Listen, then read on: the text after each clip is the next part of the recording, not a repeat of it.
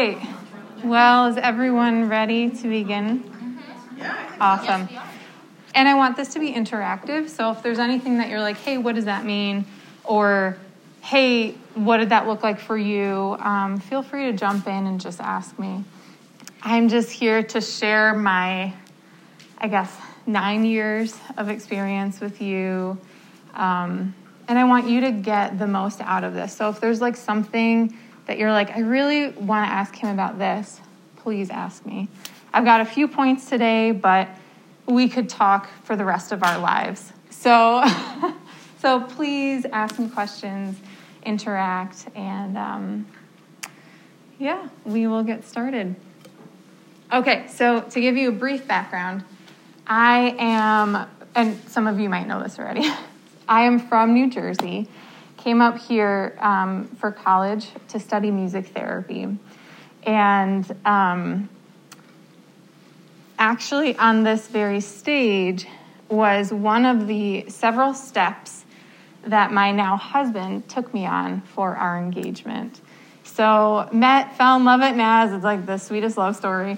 And then this was one of the places that he took me because when we, um, the very first time I saw Greg, is his name, um, I came to an accepted students day, and one of the um, music classes at the time was uh, jazz combo rehearsal, and it was held on this very stage.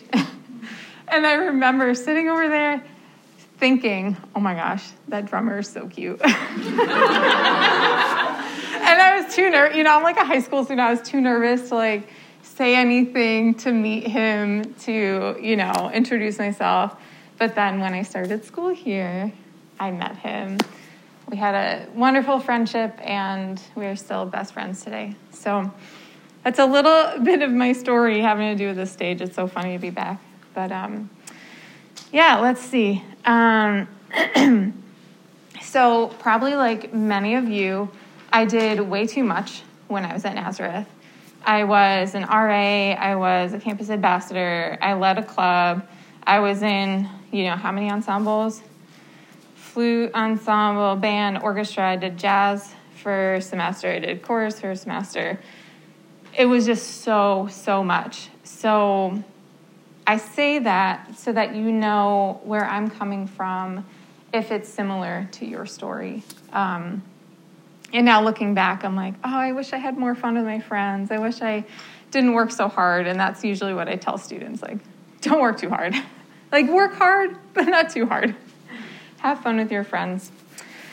So, after my time at Naz, I. Um, my internship for music therapy was in New York City. So, from New Jersey, I lived with my parents, and then I commuted over the George Washington Bridge every day um, to the Bronx working in hospice care.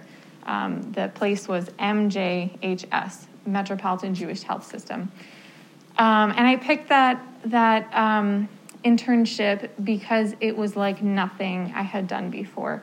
Um, I had very little experience with older adults. I had absolutely no experience in hospice, and so that's why I picked that one. Um, and we're not really talking about internships um, tonight, but later on, if you have questions about internships or applying or whatever, we can talk about that after my whole spiel. So, um, after internship, I got my first job. So, so it was an employee position with a music therapy business that sent me out to all these different contracts. Um, it was very, very exhausting. I worked with like every age, back to back sessions. I drove out really far. Um, and then after that time, I moved out to Minneapolis, Minnesota with my husband and um, had a subcontracting job. So I was my I was a business owner at this point, and we can get into that if we need to. Um, and I was again driving all around the state to all these different contracts and facilities and schools and families' homes and everything like that. And um, those two jobs that were very much based on contracts um, led me to burnout very, very quickly. Um, I think with this field, music therapy, it is so, so easy to burn out because, I mean, you know, you're studying it right now, there's so much involved. your session plan, you see the client, you have to document, you have to contact people, you have to learn the music, you have to carry all your instruments everywhere. There's like there's so much, and it's like it feels like it's never ending. Um, so I definitely felt burnout um, in those two jobs, um, and even now I'm thinking, you know, I wonder if music therapy is really meant to be a full time job. Like, can we physically handle that? Um, and that might be a little too much for you to think about right now. So you're like, yeah, don't go there. I'm going to go there, but it's okay. Basically, the stuff that I want to talk about tonight is to um, prepare you for the real world. Um, I find that so many music therapists, myself included, um, start out in the profession not realizing how hard it's really going to be and like what the jobs are like and how physically taxing it is. And so I want to give you insight into my story and my experience so that when you become a professional, you kind of know what to expect. Or if you're starting to burn out, you're like, oh, yeah, Kim told me about that. Um, so I don't want anything to be a surprise to you when you become a professional. So let's see, after that subcontracting job, um, I had another contract set up with a hospice agency.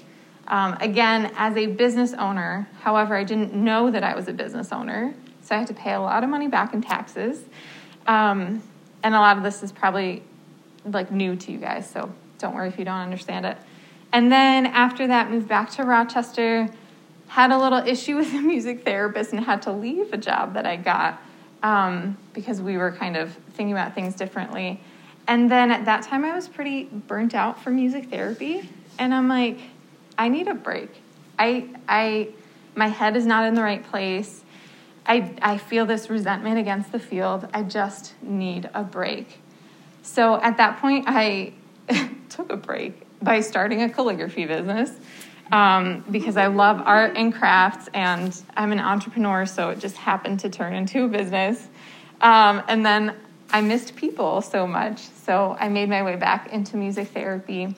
Um, I worked with um, in a skilled nursing facility with older adults with dementia and Alzheimer's, and um, and then during my time there, it morphed into part-time music therapy work and part-time other work. So I did, I worked at a boutique. I did some modeling with the boutique.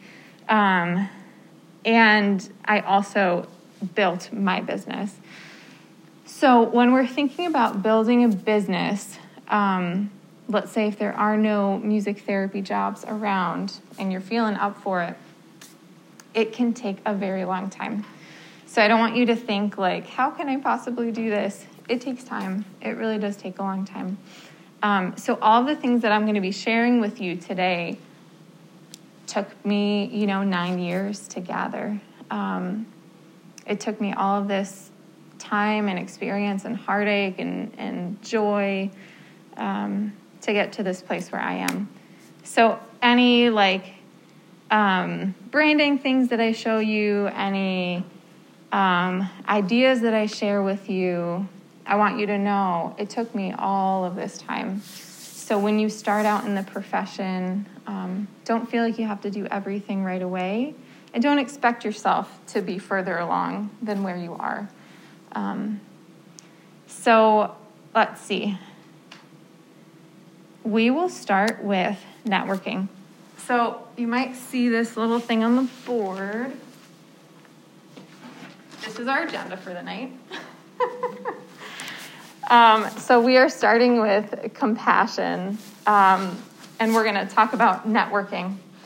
So, and and I another thing to add, after I talk and we talk and we think about things, I want you to take one thing that you learn from tonight, whether it's a word or a feeling or a thought, and we're going to turn that into art. So that's what I have up here. We are going to be painting with tea, one of my favorite things to do. Um, and this right here this is um, the words are in uh, permanent marker, and then the background is in tea, so you get an idea of what it looks like. But um, you don't have to do exactly like this. This is just an example. So as I talk, If there's a word that sticks out to you, hold that in your mind and then you can do some art with it. All right, so compassion. Networking is one of these things that um, it, it is hand in hand with advocacy. So you're learning your elevator pitches and your one minute, what is music therapy answer. And um, that is really, really great. But if we don't meet the people that we're talking with where they are in the present moment, how is it going to be effective? Um, and this is something that I've gathered along the way because I've seen so many music therapists like this is music therapy and that's not music therapy and it feels like this um, it feels like this defense it feels like we are trying to protect our profession and stand up for our profession advocate, advocate for our profession so much that it comes off as harsh and I just don't think that's who we are as music therapists, and um, I think there's a different way to do it. So, my way is compassion. So, I'll tell you a little story about um, a hospital, talking with, with someone at the hospital.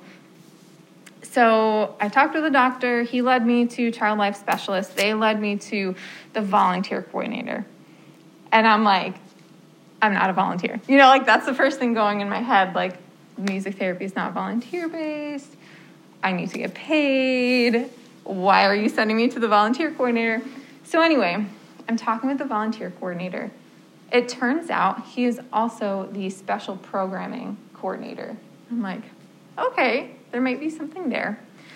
So we're talking, we're talking, and so I just ask him, um, do you do you have music therapy in the hospital? And he's like, oh well, you guys are gonna laugh. Oh, there's a there's a piano in the lobby, and I'm like, oh boy, there is, isn't there? You know, like, but I'm like, you know, what he is what he is noticing is um, there is music here. Music is a piano. Piano music can be very therapeutic for people. Okay, so he's making some connections. So the way that I approached that moment was wow, that is so nice. I'm so glad you have a piano in the lobby. That must be really, really nice for people walking in.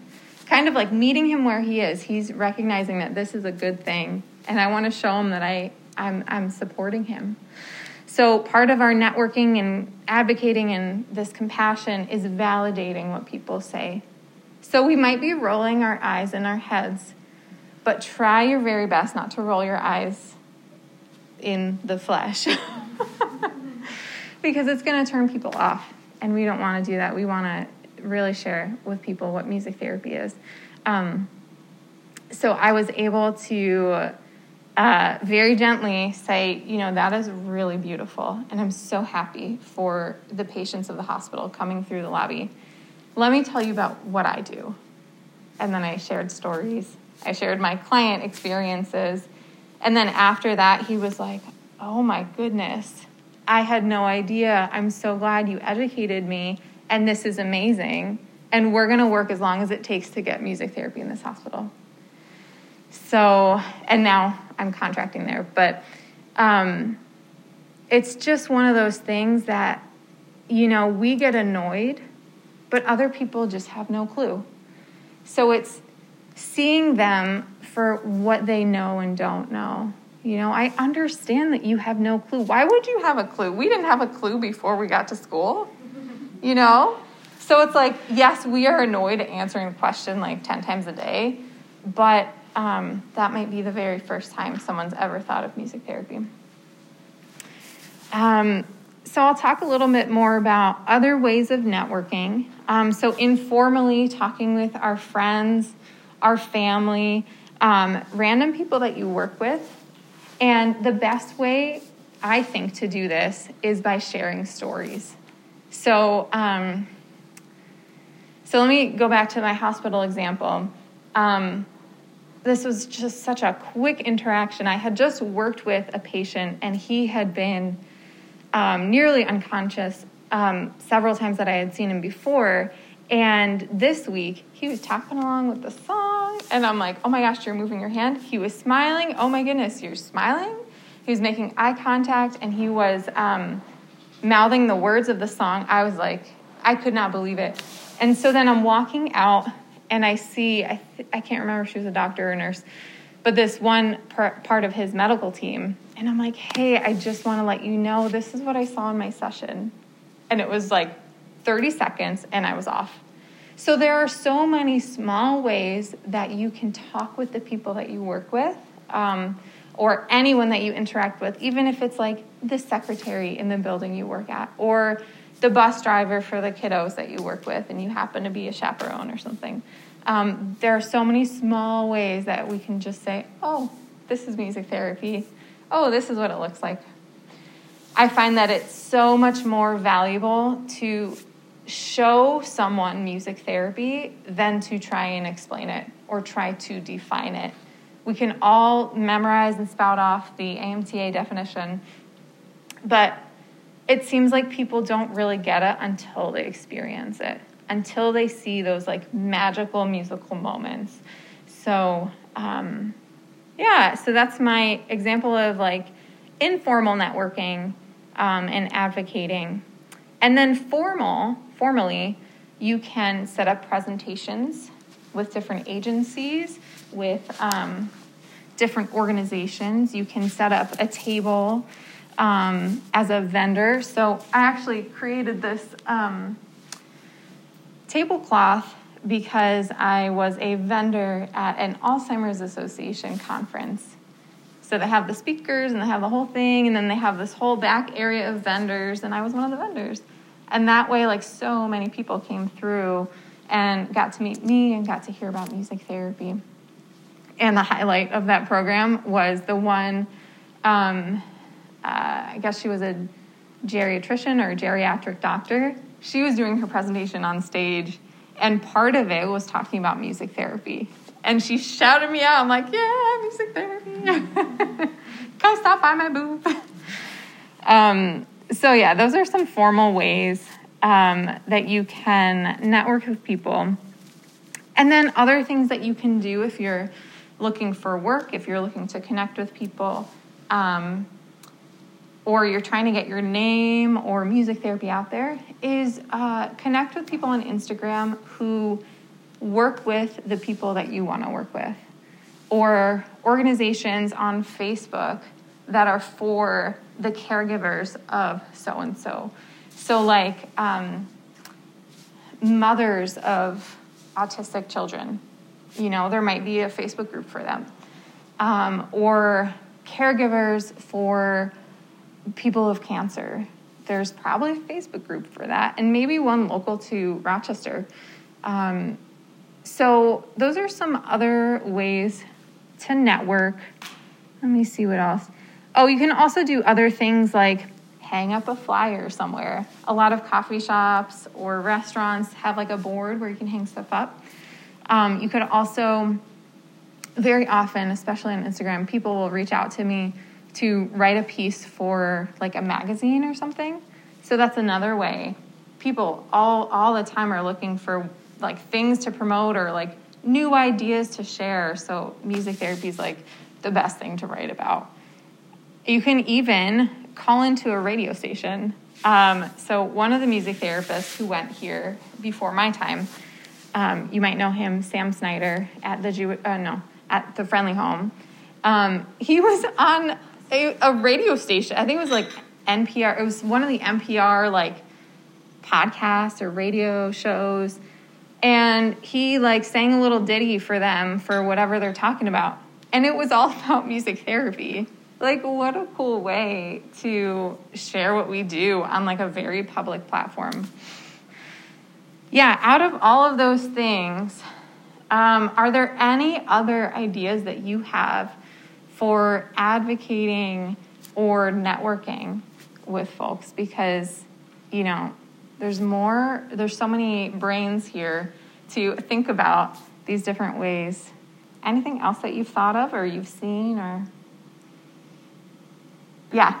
Um, so I'm a grad student. I'm a music therapist. I went to uh, this program, but when I was like a junior or senior, I reached out to my uh, high school teacher.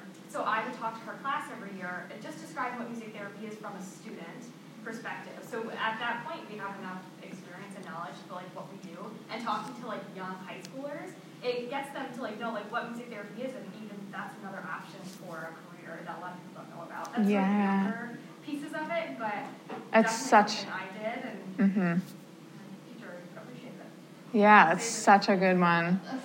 What? I can say that you're. Oh yeah, um, yeah. I'm actually from the same high school, and. Oh, that's awesome. Yeah, a few years. Yeah, yeah. so it works. That is so great. And I would say keep your friends here from Nazareth that are in different fields, especially different music fields, because I had that same opportunity to talk with a, I think it was a music class. I can't remember. No, it was a middle school class but it was from um, it was a music major that I was in school with, a music educator, um, who asked me to talk with her class about music therapy. Okay, so I'm going to end our networking compassion um, section by saying, be compassionate towards yourself. It is not your job to uphold the entire music therapy profession and you don't always have to speak on behalf of music therapy. I feel like in this field that's so often misunderstood, and um, it's like it's so powerful and so beautiful, but it's like a lot of people don't see that until they, you know, really get to see a session. Um, that means that advocacy is part of our everyday, every day every day.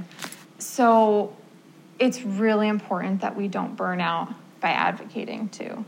Sometimes, if you don't have the energy, it's okay to just say, oh, go to musictherapy.org. You'll find all the answers there. Or you can say, oh, hey, talk with my colleague so and so. Or, hey, give me your email address and I'll write you a little something. So don't feel like you always have to be on and give everything all the time. There are more of us to carry that burden. Um, so, yes, you want to save your energy for your clients.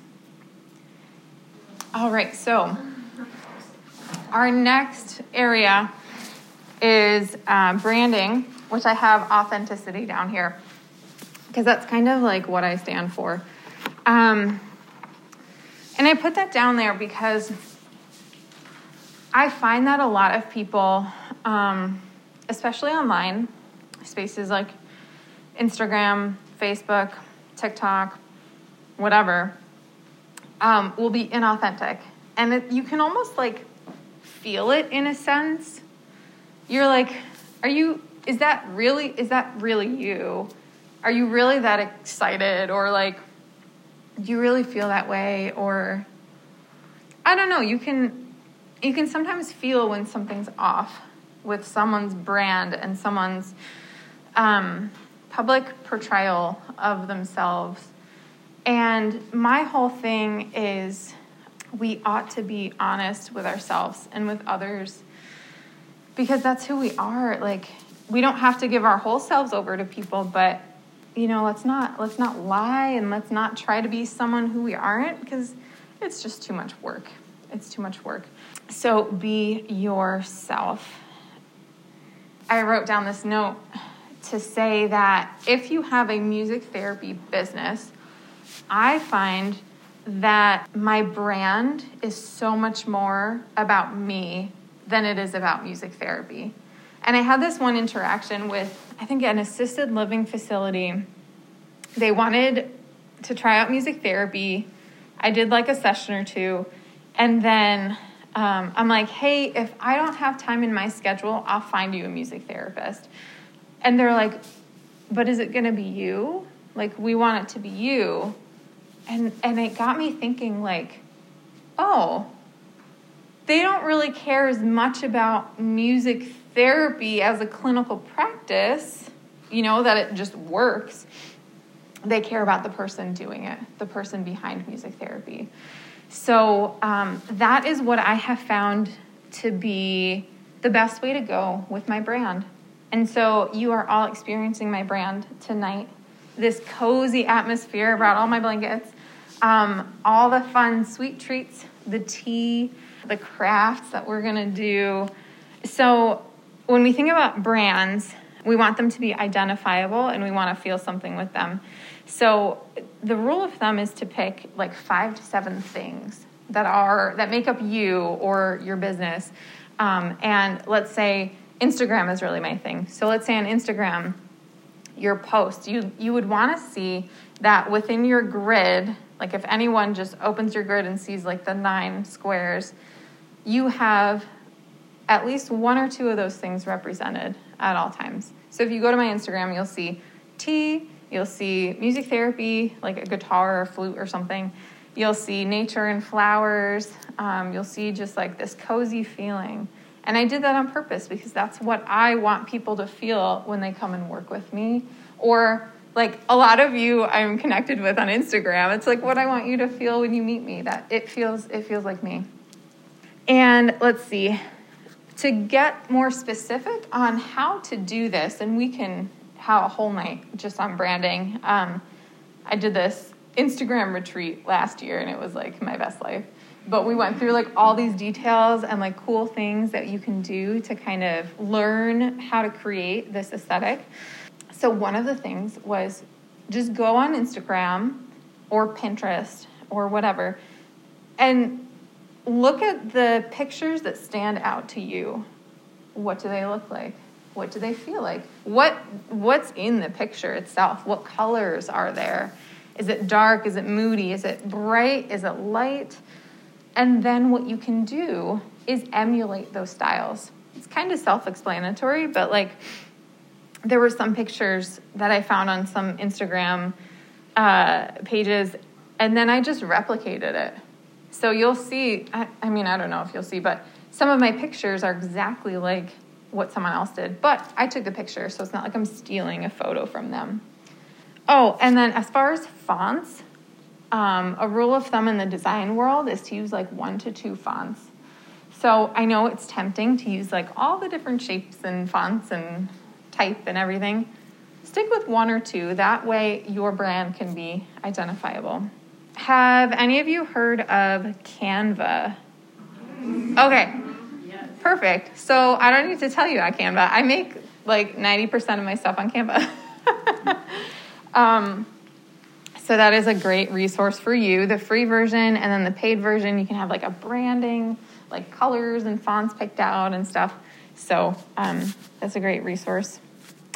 And the last thing about branding that I want to say is to focus on quality over quantity. This is kind of going back to authenticity. Things take time, and we want things to happen so much quicker than they do. But I, I think someone's experience with you and your music therapy and your brand is going to be richer if you've taken the time to put your energy, put your life into it. So, you know, there are some brands out there that are just like pushing out everything, everything all the all the time, like every single day, every single platform. And unless you have a team around you to do that, it's just like not sustainable. There's no way that one person can do everything all themselves. So my my um, way of doing things is quality over quantity. All right, so we're moving on to love, job opportunities. Okay, and these are the the points that um, the folks in this club wanted me to talk about. But there are like so many things that we can chat about. So again, at the end, you can ask me any questions.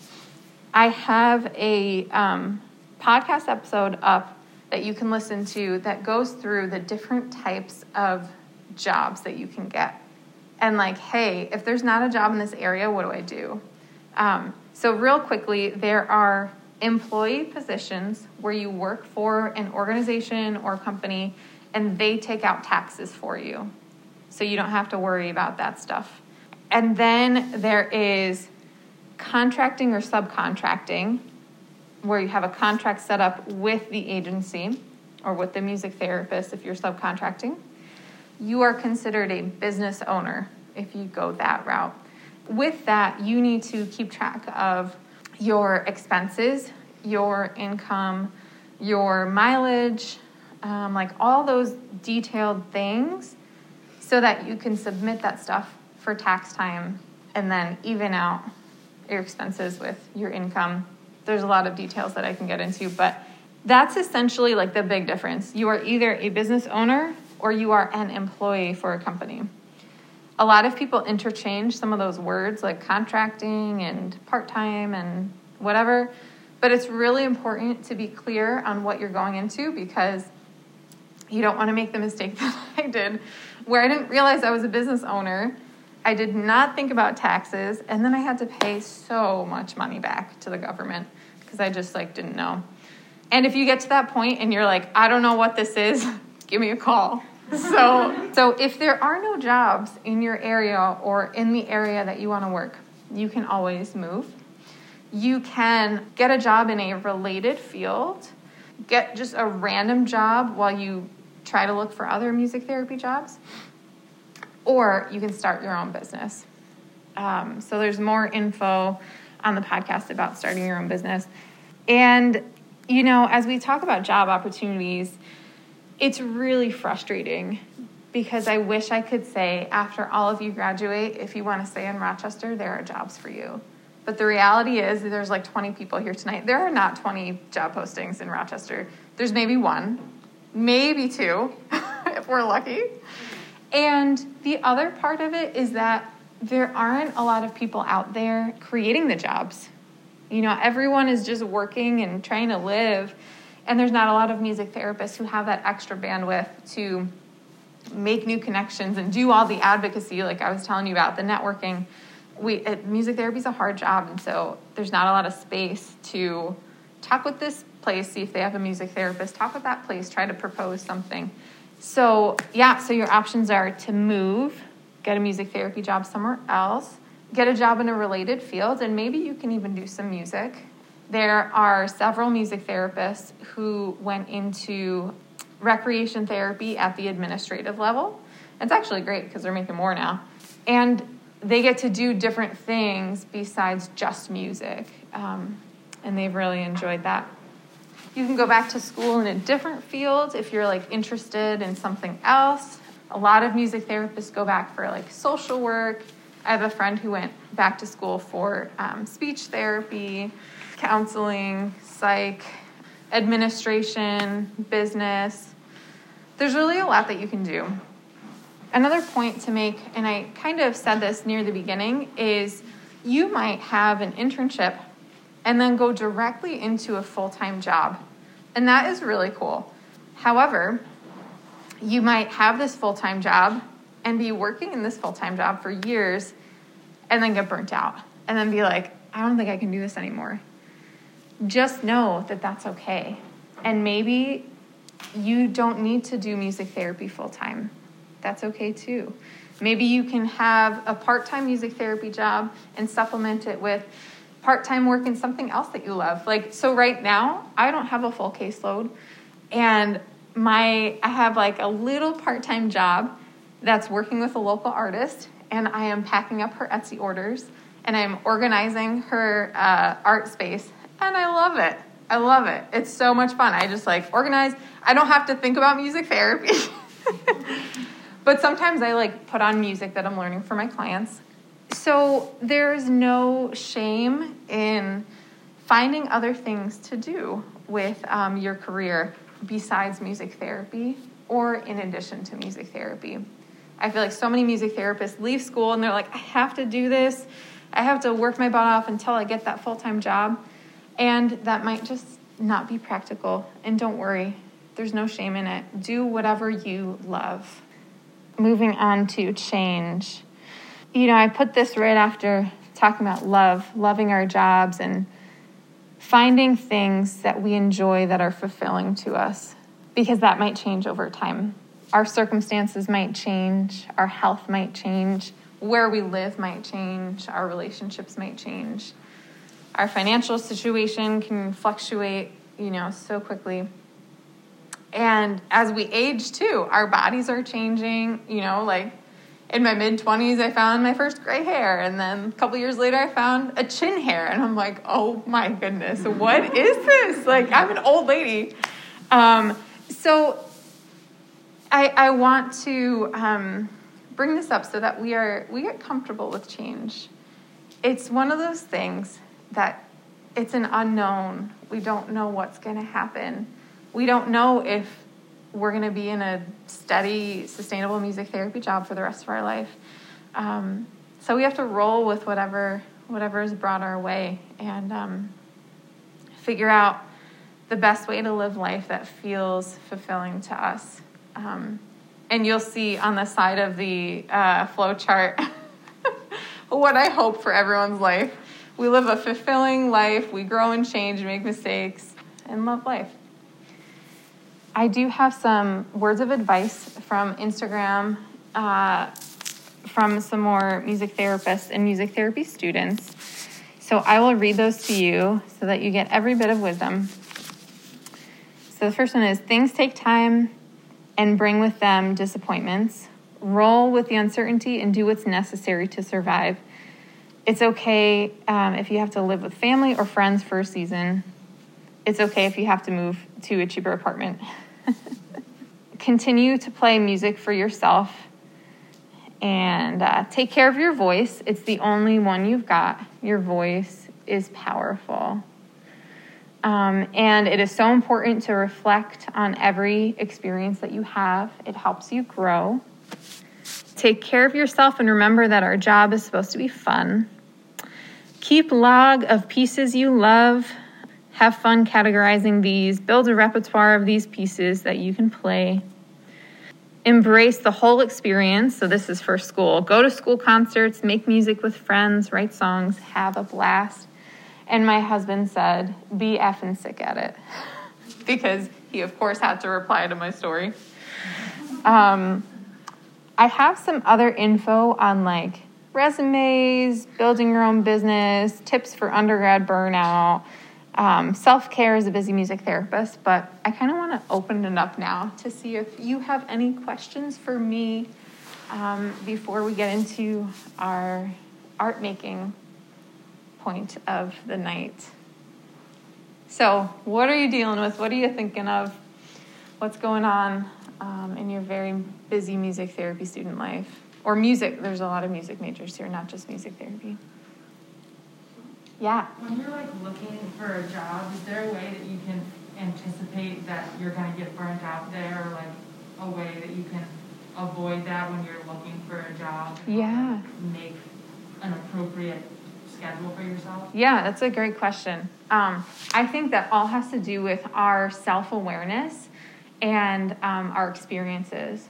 So, as you're in your clinic placements right now, you'll probably see or feel like what um, what placements feel better than others. So keep note of that because that might tell you something. That might tell you like that's a really good place to work or really good um, clientele to work with, or maybe that feels right for me to use that instrument mainly within that session or you know that kind of work so i think it really depends on what you personally feel like you need and um, what is expected of you. So I have found that with my own business, I'm my own boss. So I can tell my, you know, I can give my own deadlines for documentation. So I don't have to like rush to finish it right away. Um, I can be the one to say, you know, use piano this day or guitar this day. So it doesn't feel like I'm pushing myself to do something that is like way over my head. Um, and, you know, when you're looking for jobs, I would look for is there supervision and support built into the job? Because that's really important for us. Um, and it's hard to pay for supervision out of pocket.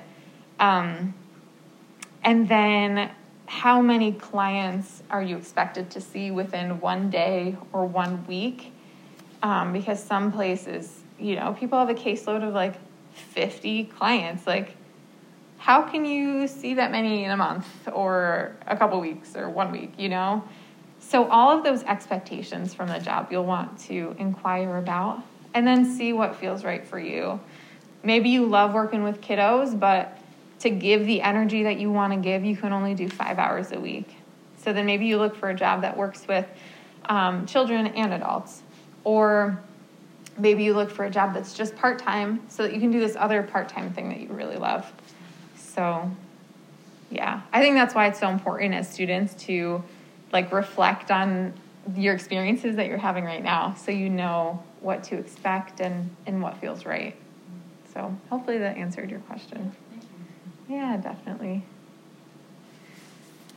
Any other questions? Anything you want to know about me? yeah. I think for a lot of us who are underclassmen, we find it very difficult to like accept the classes that we're required to take without feeling burnt out. Like, why are we taking Western history? Why are we taking these like supplemental courses? and like a lot of us in our class addressed last semester that like we're starting to lose our love of music a little bit, and it's feeling like a requirement more than like something that we feel passionate about and that we want to do. Yeah. So I guess, so I guess maybe just like advice on how to get through that period because I know that a lot of us, at least in my class, feel very stuck. Yeah. And like we like we're very uncertain about where we are right now. Mm, yeah. It's hard when you're like, oh shoot, I did pick a liberal arts school. it's like I did this to myself. Um, at the same time, I will say that those classes, those experiences, even people that I met in those classes, like for group projects, um, those can all make a difference in your professional life. So those could be contacts that might end up working at a nursing home and then you can like set up a job because you knew them from Nazareth. Like it's so wild the connections that you can make that will last a lifetime and you had no idea. And then another thing about um, these, you know, liberal arts classes is that you will be working with clients who have very um, vast backgrounds and histories. So having like a course like music history or having a course like um, math, you know, like anything like that could give you like a tiny bit of knowledge that will make a connection and build a rapport with um, a client. And it's it's like it's really cool when you're able to do that. You're like, oh, you know, let me tell you about this class I took, and then you're establishing rapport. You're building this relationship, and then music therapy is so much easier to do. Um, so that's a little bit about that. I don't know if that will help you feel better about it. um, and then as far as music, it's so tough. It is so tough, and um, you know, this is a really hard time of life for all of you. Like, you're so busy, you don't get enough sleep, you don't have time to see your friends. Um, you might not have time to eat lunch because you're running to your next class. Um, so, whatever you can do to care for yourself among all of that is so important. And I wrote down here um, know your priorities and keep your boundaries. So, if music, if you love music and that is a priority in your life, make time for it. You know, like before you head back to your residence hall, like stop by and play piano and sing a little song. You know, like small, small things. Or like on your walk to class, put in your earbuds and listen to like a favorite track of yours. Um, because it's those small things that will really make the difference in the long run. Um, and then I also wrote down this is about um, self care um, and tips on undergrad burnout. So I feel like there's this pressure as music therapy majors and music students and professional musicians to like be perfect and do it all and do it all very excellently.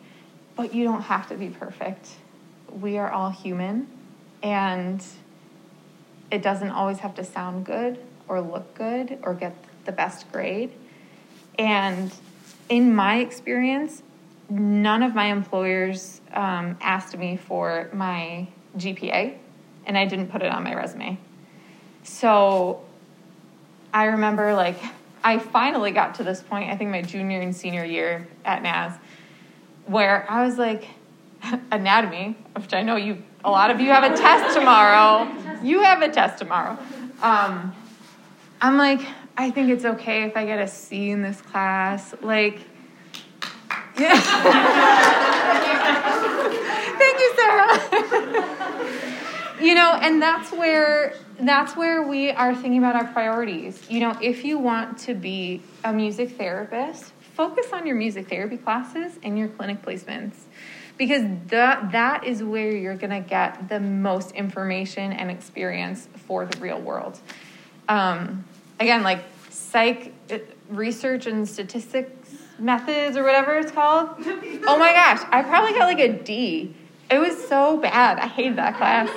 Um, so yeah, so like it's okay to take the bar down and accept your humanity that you can't do it all. None of us can do it all. Um, and, you know, I even question if someone is, and I was this person, if someone is getting straight A's in every single class and on time for everything and getting every assignment done and amazing at presentations, I wonder what else is going on there. You know? I wonder what else is going on. Um, are you getting enough sleep? Do you have friendships? Are you spending time with people and nature and life? I know, I hear a lot of no's. so, this is important. You can cut back on some things like getting the perfect grade in every class and enjoy life a little more. It's all a give and take.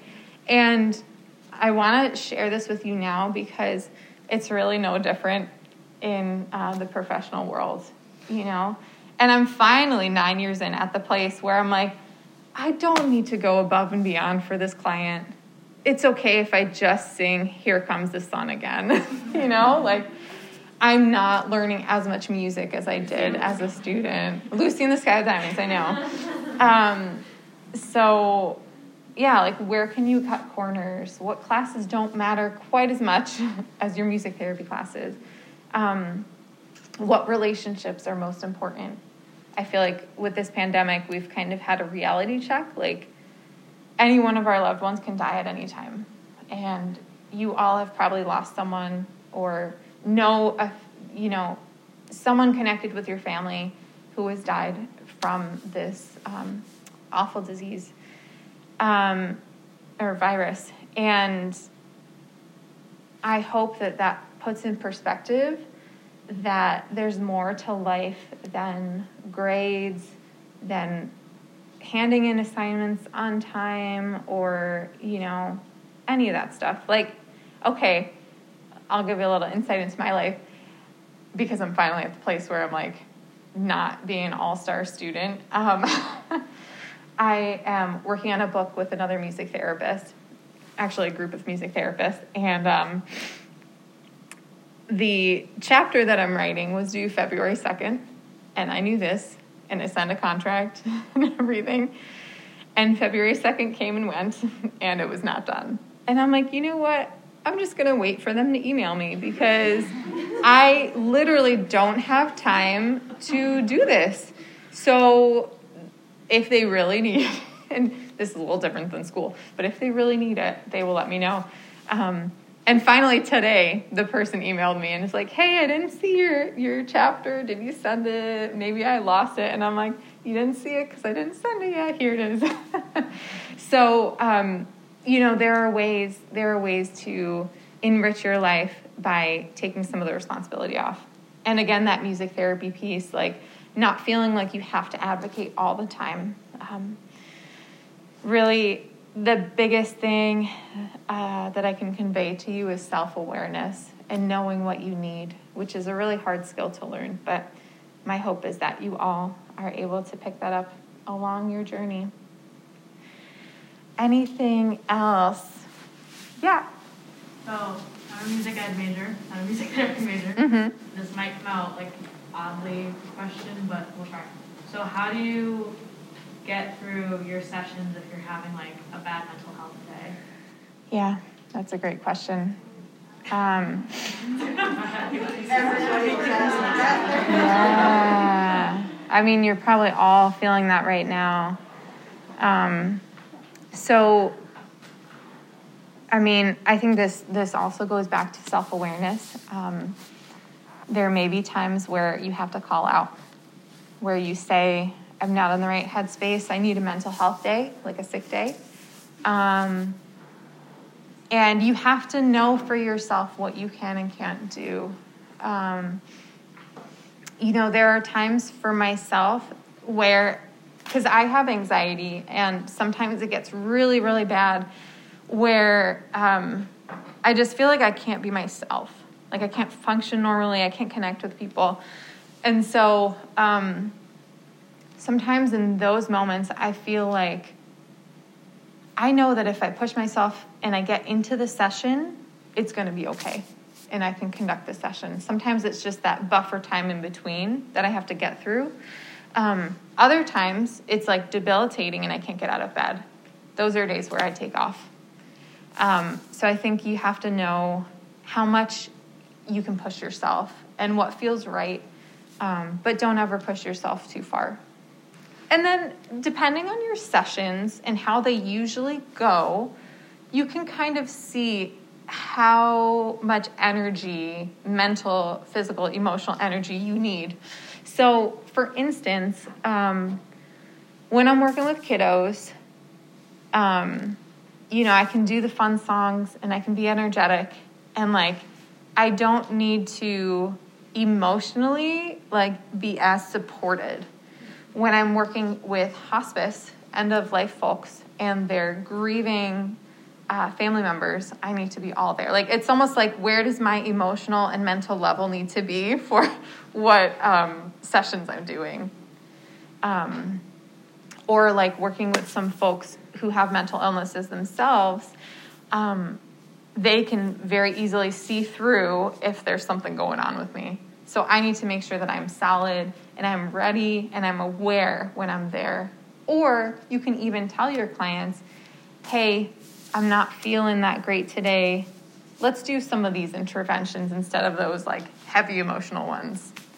So, um, yeah, you have permission to do what you need for yourself. And the same goes for school.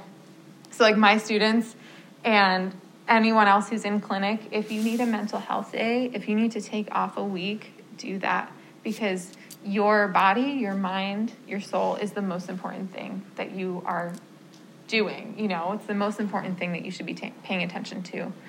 So, you have my permission as a music therapy clinic supervisor to take a day off if you need a day off.